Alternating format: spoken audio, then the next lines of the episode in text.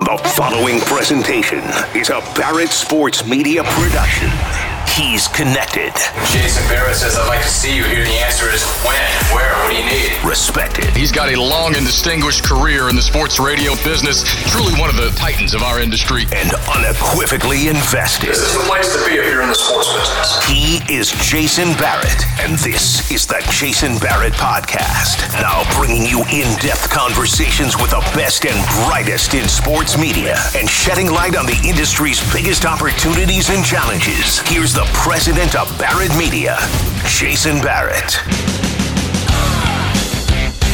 Greetings once again. I am Jason Barrett. Welcome to the Jason Barrett Podcast, episode number four. If you've just found the show or are returning after catching a prior episode, I'd appreciate it if you could subscribe on iTunes, YouTube, or bookmark our website to stay informed of future episodes. I think most inside the business would label me as a sports radio guy, given it's where I spent my career and continue to work in a consulting fashion. But I have a lot of relationships and thoughts and questions about sports television too. So for today, I thought it was time to put a bigger spotlight on the television side of our business. And one man who's plugged in well is Michael McCarthy of Front Office Sports. I'm looking forward to bringing you our conversation in just a few minutes. Before I dive into this week's edition of What I've Seen or Heard, I want to ask for some feedback. We recently promoted a link on social media to a survey we're running to help us improve our content online. If you read the website, listen to our podcasts, or if you follow us on social and can spare 10 minutes to weigh in, it'd be greatly appreciated. With that out of the way, it's time now for what I've seen or heard. And unfortunately, the LA Times this week tried to give local sports radio a black eye. I offered some feedback for the piece, so I'm quoted throughout it. And because my name is in it, I felt it was only right to address the story. Attention! Attention! Have I got your attention now? The headline read No one listens to sports radio in Los Angeles. Why the people in charge aren't worried. When I saw that in the LA Times this week, I'm not going to lie, I was pissed off. The headline is very deceiving. I was asked in February by the Times if they'd be able to attend our summit in New York City on a media pass to work on the story. I turned down the request because the summit is about learning, sharing ideas, and building relationships, and I didn't want people in the room to not feel comfortable and be especially guarded because they were worried that their next sentence could end up dominating local media coverage. Though that's always possible when one has a live mic and cameras are rolling, we've fortunately been able to avoid some disasters. Though the request was denied, I agreed to talk to the reporter in March, and he was great. I thought we had a really good conversation. He acknowledged that he wasn't a media reporter and just wanted some insight into the way sports radio operates in other cities, since he felt LA, from a radio rating standpoint, wasn't operating on the same level.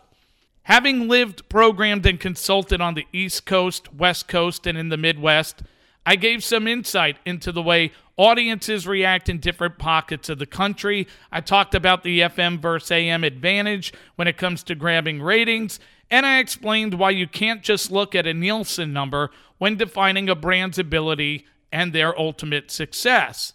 Unfortunately, that was minimized in the article. Look, I have no issue with a writer taking aim at radio ratings or local radio. If he or she feels the number should be higher and wants to write about it, go for it. I'm sure the 570 and 710 teams feel the same way. They'd like their numbers to be higher. But here was my issue this story was spun to compare the best sports radio market in the country, Boston, against LA, and nothing was presented to show how these brands thrive beyond the Nielsen number. Newsflash no market in the country performs like Boston. Not New York, not Dallas, not Chicago, not Philadelphia. And some of those cities do incredibly well for this format. It's also fair to note that LA has three times more radio stations than Boston. I've said many times, Nielsen underrepresents brand consumption, and for that to be ignored was a big swing and a miss. You can't claim nobody listens based on a bullshit number and ignore how these brands excel beyond the radio dial. Ask people at 710 if they felt their Mandy Awards event last month was a huge success. Go look at how many people show up when Petros and Money do a live show. Better yet, use common sense. Do you think when the Lakers or Dodgers play games and traffic is at a standstill, nobody hears them? Didn't the Rams just win the Super Bowl? Are you telling me that nobody paid attention on local radio? Is it possible that maybe there aren't enough meters to capture true radio listenership in Los Angeles, or that the digital performance for these brands are significant and not represented by the measurement company. I'll share a quick story. When the 2020 NBA playoffs took place, the bubble year, one team went on a major run before losing in the conference finals. There was a ton of buzz for this team in their local market, and I was working with the station which carried their games. We were confident we'd see growth for the quarter given what we were seeing take place on the stream with podcast downloads, social engagement, and advertising demand. Then the ratings came out, and the games that were leading conversations on ESPN and other local and national outlets delivered zeros and under one shares. We were stunned. According to Nielsen, nobody was listening to this team chase an NBA title, but our data told us people had more interest in them than ever. When we asked about it, the local rep admitted that the pandemic presented challenges with getting people to use meters. Yet this was the report card the brand was stuck with, and even worse, the station was paying for it.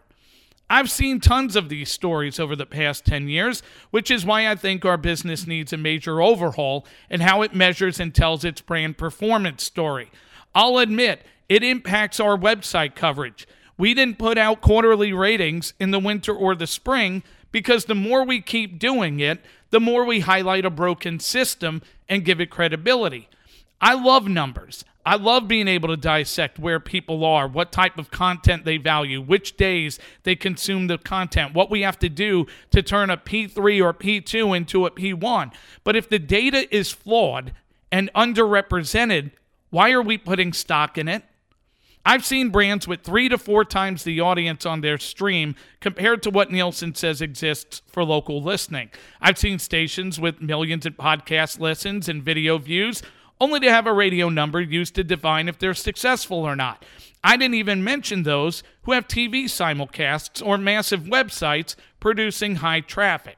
We need to ask ourselves one serious question Do we want to be seen and measured as radio stations? Or as multimedia sports outlets. If we deliver audience across multiple locations and only a small part of it is used to define our success or failure, then we're allowing the problem to continue.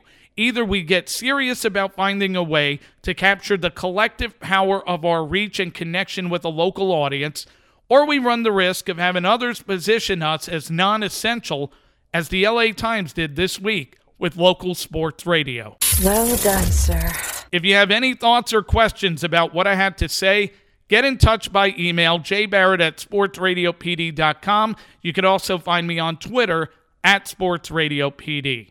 Now it's time to dive into the world of sports television. And between the Big Ten media news, the NFL Sunday ticket situation, and the numerous questions that exist entering the upcoming football season, there's a lot to examine. And I'm thrilled to get some answers for you this week by inviting my friend and one of the media industry's top insiders, Michael McCarthy of Front Office Sports, onto the Jason Barrett podcast.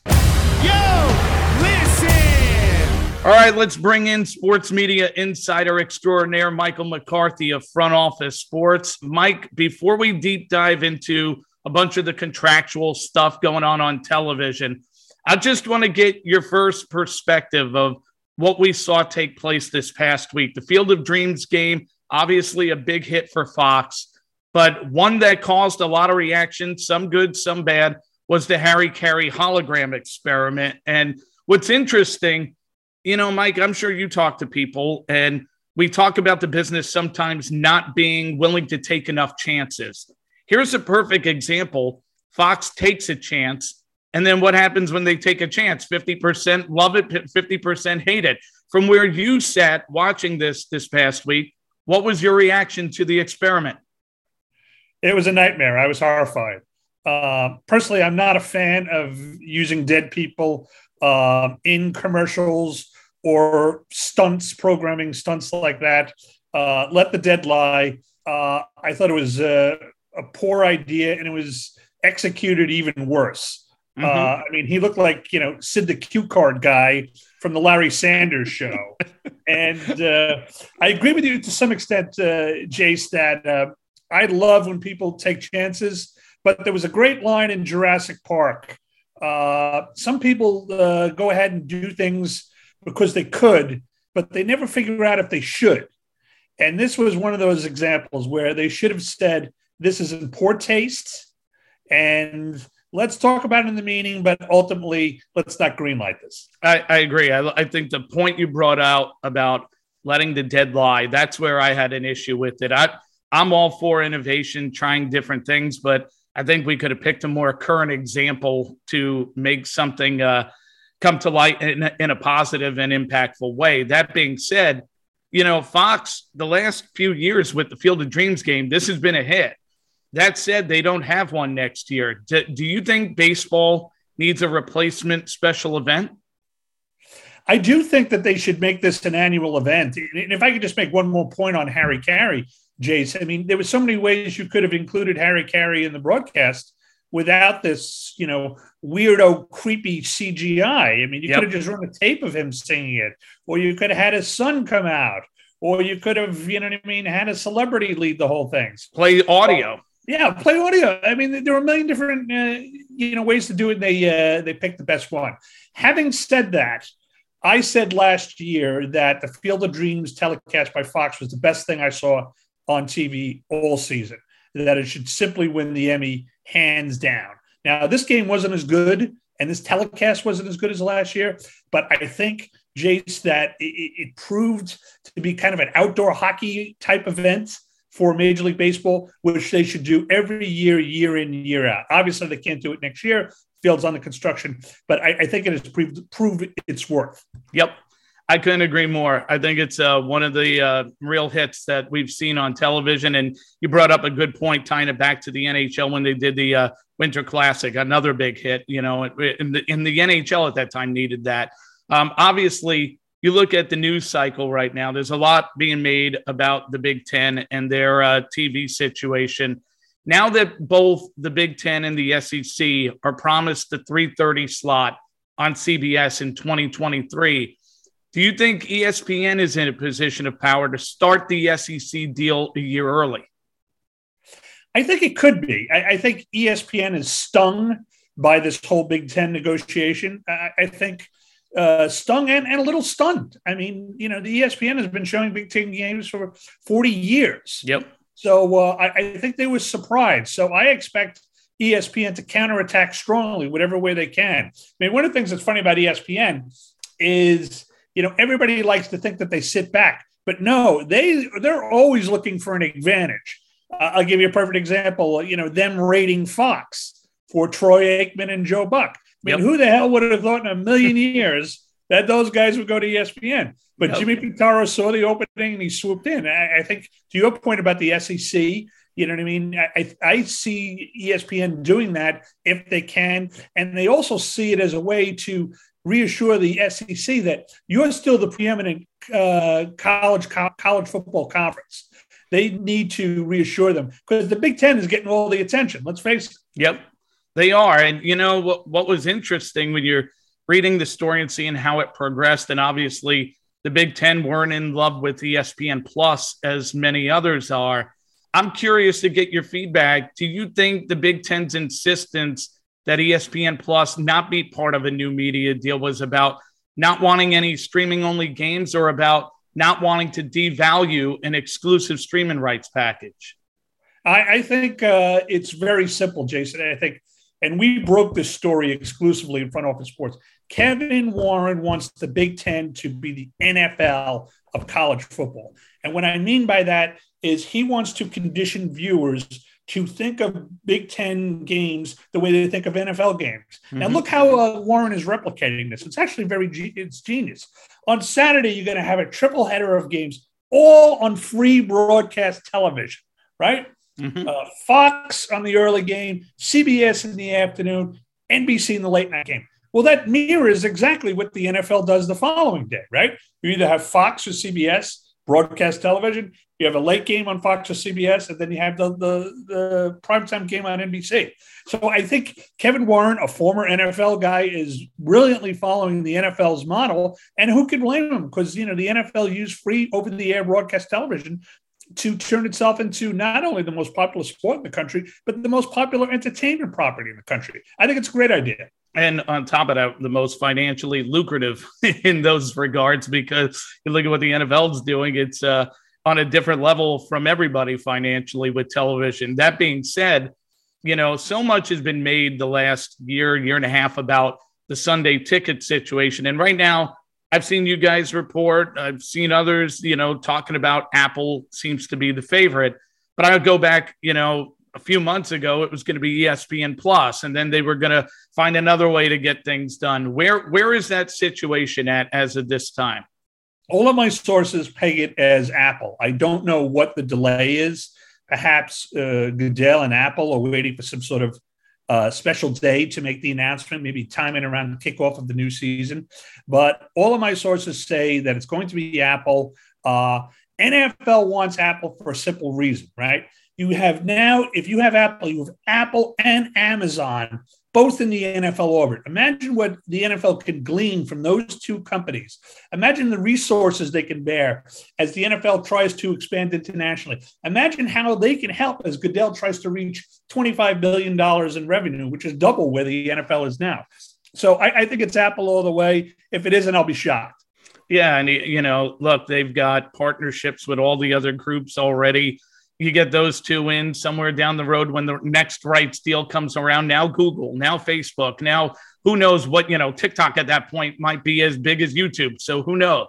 But um, obviously they want those people involved, those groups, because there's so much revenue there to be uh, to be had in the future. That with that in mind, Mike, if Apple gets the Sunday ticket deal, what does that do for their chances of landing an NBA streaming package in the future? I think it you know hugely increases it. I mean, you know, once the Big Ten is over, uh, the next big rights deal is the NBA, and the NBA more than any other league has shown the willingness to take a risk with its media packages. Remember, the NFL has always been super conservative, right? They want free over the air broadcast television. You can see the game even if you have like one of those little mouse ears, you know what I mean? With the antennas, you know, you put it on WTV. Whereas the NBA was the first to go all cable with its package. So I, I think you know what I mean that it's going to they're going to be huge factors the Googles, the Apples, the Amazons in the NBA factors, and even if they're not uh, actually going to bid the most, the leagues use them, Jace, as a stalking horse to drive up the price, which is exactly what they did with the last NFL deal. Well, you know, and obviously the, the league needs them involved because Turner and ESPN have been the two places you go for NBA coverage, and both do a tremendous job for different reasons. Uh, I mean, down the road, if you don't have Apple involved, uh, who would be the real competition for Turner and ESPN? Because if you want more money out of those networks, you've got to have other dance partners involved. Yeah. Yeah. I mean, Fox, I, I don't see Fox uh, going after the NBA, although th- that could surprise me. And you're right. Who, who else is out there? Uh, you know, ESPN is still ESPN, and ESPN has ABC. If you notice, at ESPN kept ABC at arm's length for 20 years. But all of a sudden, Jimmy Pitaro comes in, and now all of a sudden, Disney and ESPN are one. And what Pitaro was doing, and uh, and Norby and the rest of them are very smart, is they're using ABC to counter the the fact that ESPN is losing subscribers. Okay, so everybody's saying, well, ESPN is down to 80 million homes. Well, wait a second. We got ABC. So we yep. can show the NBA finals on ABC. We can show college football on ABC. We can show the Big Ten on ABC. And that's uh, been a, a godsend, I think, for ESPN. Since we're talking about Fox, obviously, you know, they've announced Kevin Burkhardt's going to be in the booth this year, Greg Olsen Uh, in the future, Tom Brady will be part of that. They paid him a, a ridiculous sum of money without us knowing if he could even do the job yet. But it's Tom freaking Brady. So if they're going to lure eyeballs, that's definitely going to help. Do they have any expectations of when they believe he will leave football for the booth? From what I hear, the expectation is that he's going to play this season and then retire. Uh, and if the Bucs don't make the playoffs, I mean, could Tom Brady uh, appear during Fox's Super Bowl telecast? I bet you know what I mean. My house on it. I mean, if he wasn't playing in the game, why wouldn't he at least pop in as an analyst, if not uh, a third uh, game caller? So I, I, think the expectation is that in 2023, Tom Brady will be in the booth. And I, I want to address, you know what I mean, the the contract because it's so ridiculous and the sums are so astronomical, but nobody can uh, get their heads around it. Yep. But you got to remember, Fox said that Tom Brady will be a partner right? So he's not just going to call up, he's not going to show up at the stadium once a week. he's going to be in meetings, he's going to be trotted out to advertisers. They're going to maximize his value in so many different ways that believe me, he will be worth that money. Yeah, I was going to say if he's not doing other things, that's a bad deal. But yeah. you know, if you've got the image of Tom Brady, and if he can be good on television, they'll hit a home run. And I mean, you go back to something we talked about earlier in this conversation about taking chances, being willing to innovate. I mean, look, this is a chance. You know, no, we just saw Drew Brees in NBC two years ago. Everybody thought Drew Brees is going to be a home run.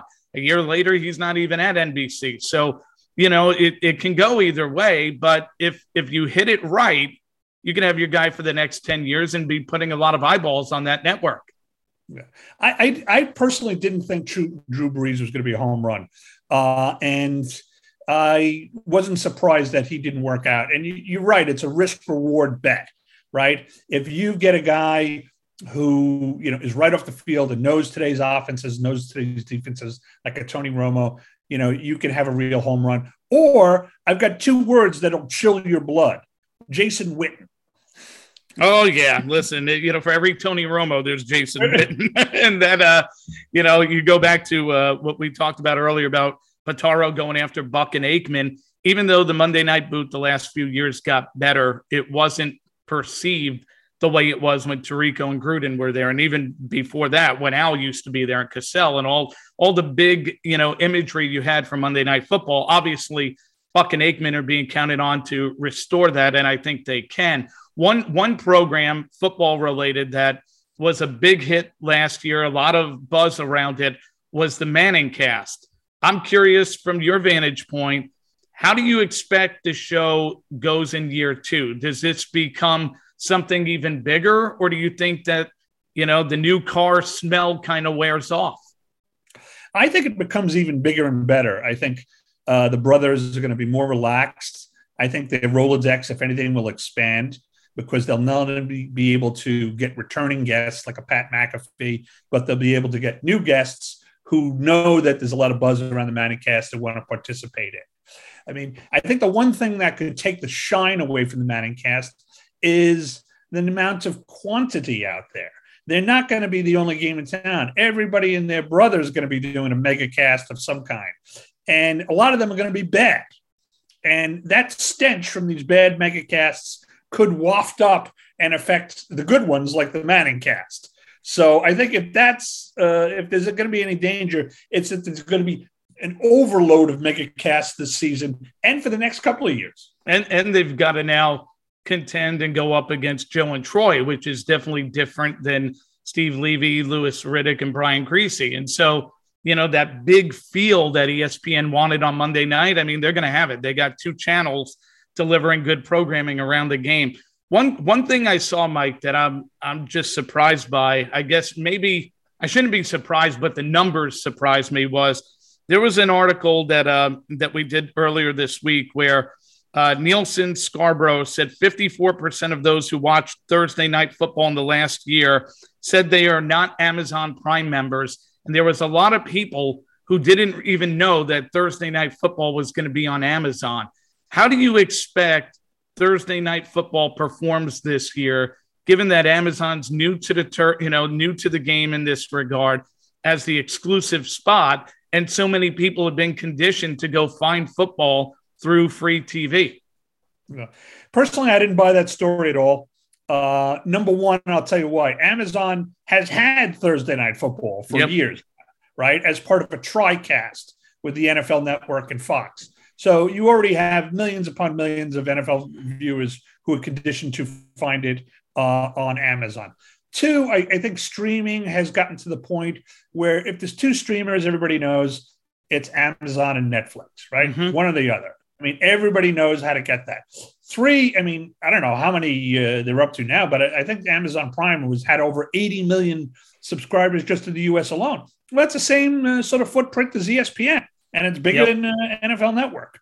So, uh, I, you know, I, I, saw that story. You know, I, I, think it's a concern for some older viewers who may not be uh, as tech savvy, but I, it was overblown. I think Amazon is going to do just fine. I actually think it, you know there's going to be a lot of curiosity because people are going to tune in to see you know how Kirk does calling NFL games with a legend with Al Michaels. They're going to want to see if they do anything different on the studio show. They want to check out the megacasts like Dude Perfect and this uh, QB only megacast, possibly with Drew Brees that we wrote about. So I think there's going to be a strong curiosity factor with you know to see how Amazon does it different from the broadcasters. And you know what's interesting is we're talking about this in August. Amazon's got so much power that if it's not working, they'll just put marketing money behind it and make sure you know that it's on Thursday night on their on their uh, network. They'll they'll cut commercials that tell you exactly how to log in and watch it if you're that confused.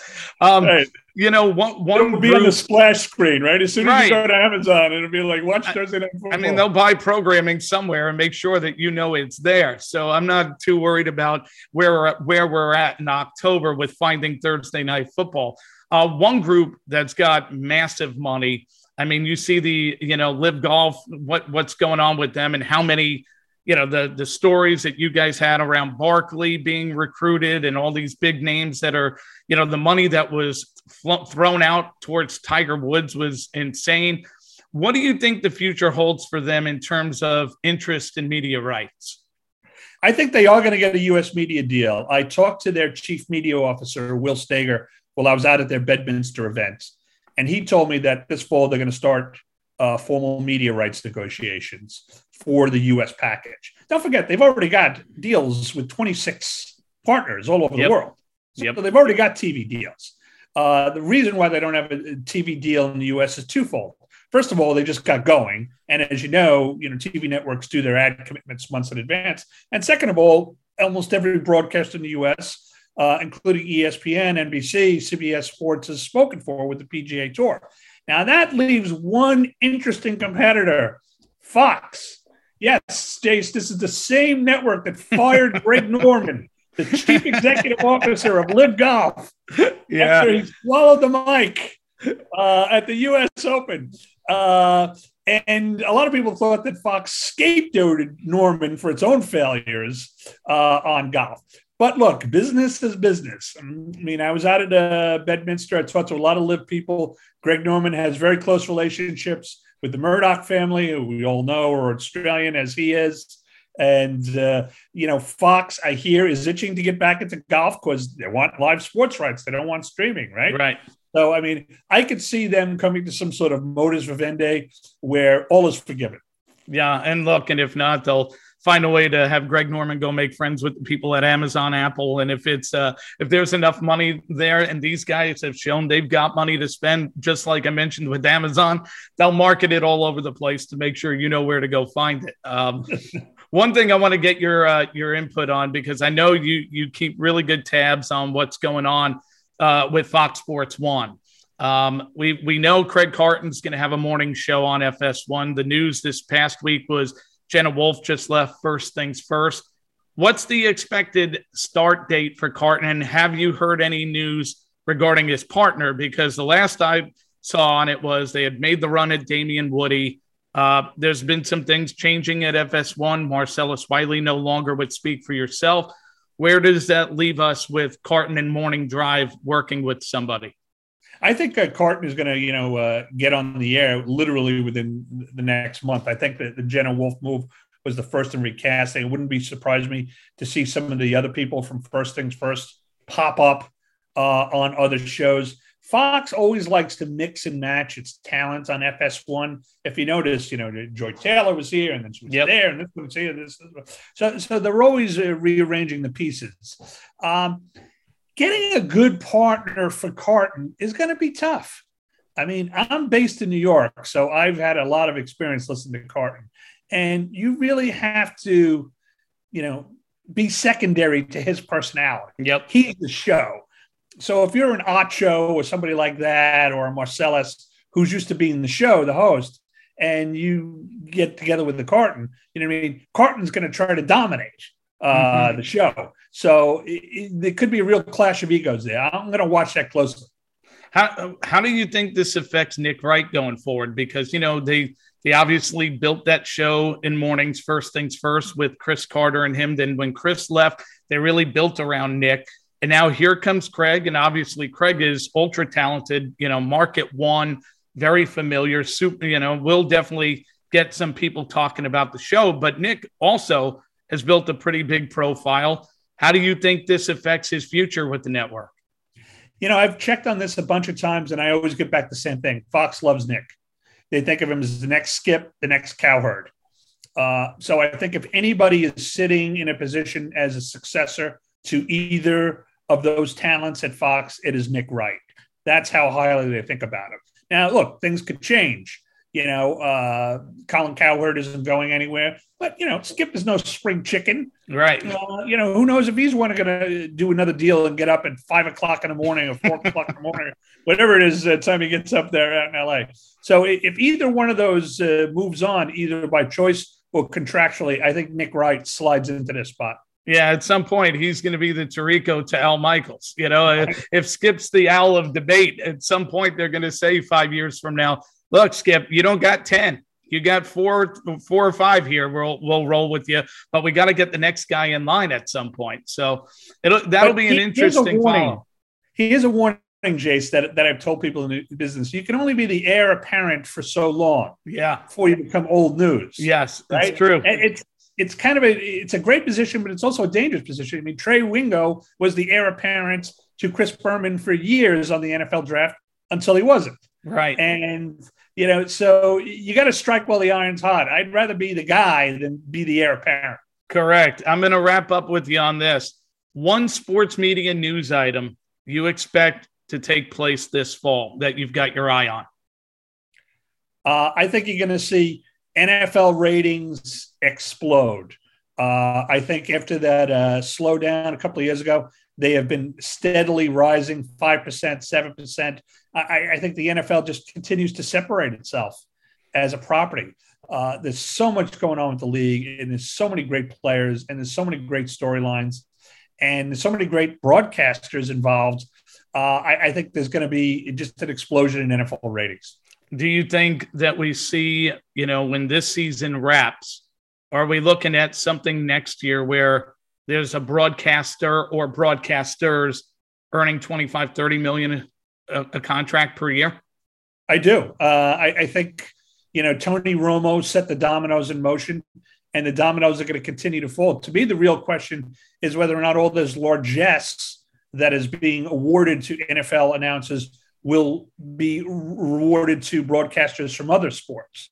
Uh, Barkley, of course, is a special case. But yeah. if you're the number one uh, announcer or the number one game analyst for the NBA, the MLB, the NHL, MLS, will you get anything close to what the Romos are making? Uh, that's the question. That's going to be an interesting follow because you're right. The John Smoltz, the Reggie Millers, who are really good, they're not seen as Barkley. They're not seen as Tony Romo. They're not seen as Troy Aikman or Tom Brady. So you know, if Peyton ever wants to go into the booth, I'm sure they'll pay him a fortune. But you know, there's going to have to be those kind of people. Maybe when Aaron Rodgers retires, right? Like he certainly uh, seems to get some uh, interest in what he does. But that'll be a fun follow. Mike we'll continue to read you on Front Office Sports and follow you on social. Appreciate the time today. Thank you, and thanks for inviting Front Office Sports. Thank you for listening to the Jason Barrett Podcast. Please take a moment to subscribe to this show on iTunes, Spotify, iHeart, Amazon, YouTube, or wherever you consume podcasts. And to stay in touch with Jason, follow him on Twitter at Sports Radio PD or read his columns on BarrettSportsMedia.com.